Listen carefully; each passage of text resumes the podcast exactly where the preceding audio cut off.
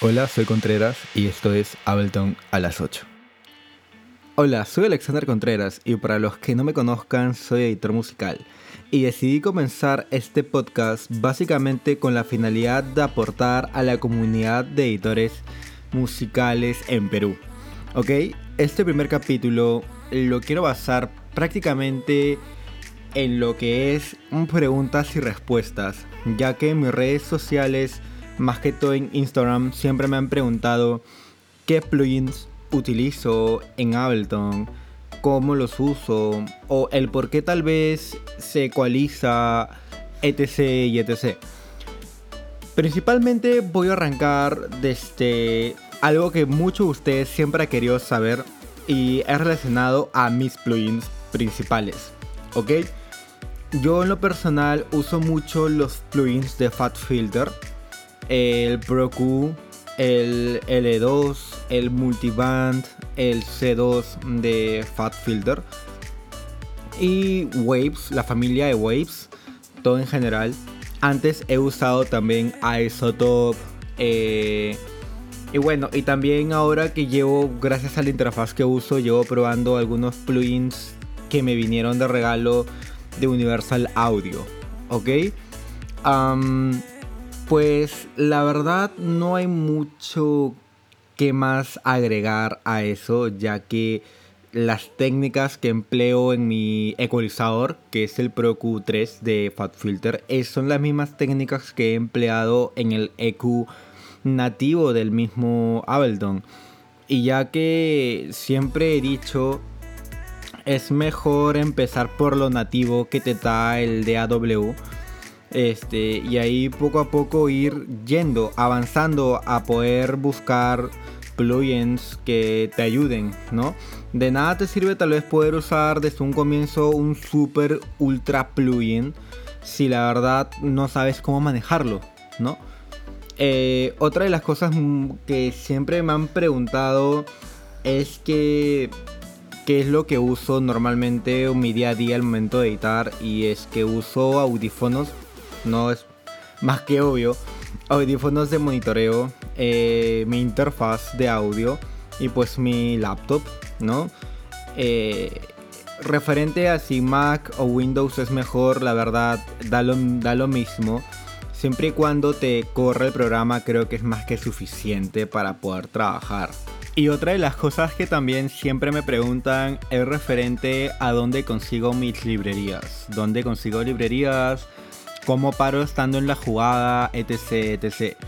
Pues yo creo que la mejor recomendación que les puedo dar a ustedes desde un comienzo tal vez es eh, pues googlear, googlear muchísimo, eh, aprender número uno en las marcas que hay.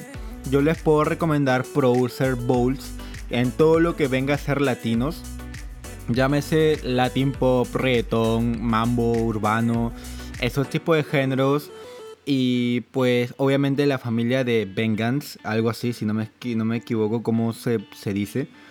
Eh, todo lo que es para Electropop, House, eh, Minimal House, Dead House, dubstep, todo ese tipo de géneros. Y pues lo, lo que yo recomiendo es googlear, porque a veces hay gente que pues sube ahí una que otra librería.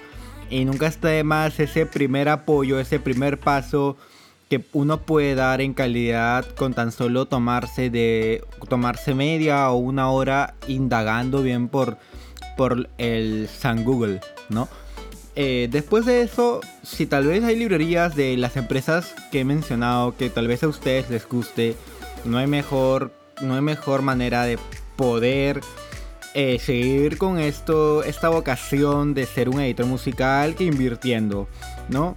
Eh, bueno, tal vez no tendrás ahorita la posibilidad de invertir en librerías, pero cuando lo tengas te vas a dar cuenta que no hay nada mejor que trabajar con algo bien procesado, ¿no? Como es en el caso de estas empresas. Y si no es tu caso, pues tranquilo. O sea, a todos en algún momento se nos da la oportunidad de poder empezar con todo esto.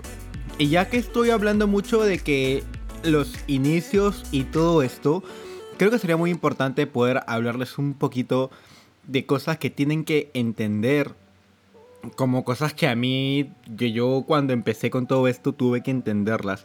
Y es que, chicos, nosotros podemos editar con lo que tengamos a la mano. No necesariamente ponernos tercos o necios con nuestros padres al querer pedir la máquina o la laptop más top de gama para poder arrancar, ¿ok? Yo he sido pulpín, yo he sido chibolo, y se lo digo porque a veces varios de ustedes me hablan y me dicen: mano, que pucha, este, ¿qué Mac me recomiendas para comprarme esto que el otro? Y pues yo les digo eh, que todo va, varía, depende del presupuesto de la persona, ¿no?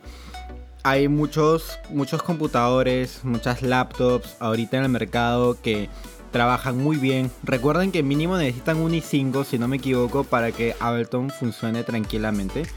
Así que ya sea una Windows o una Mac da lo mismo, como ya lo dije hace un ratito, si no me equivoco.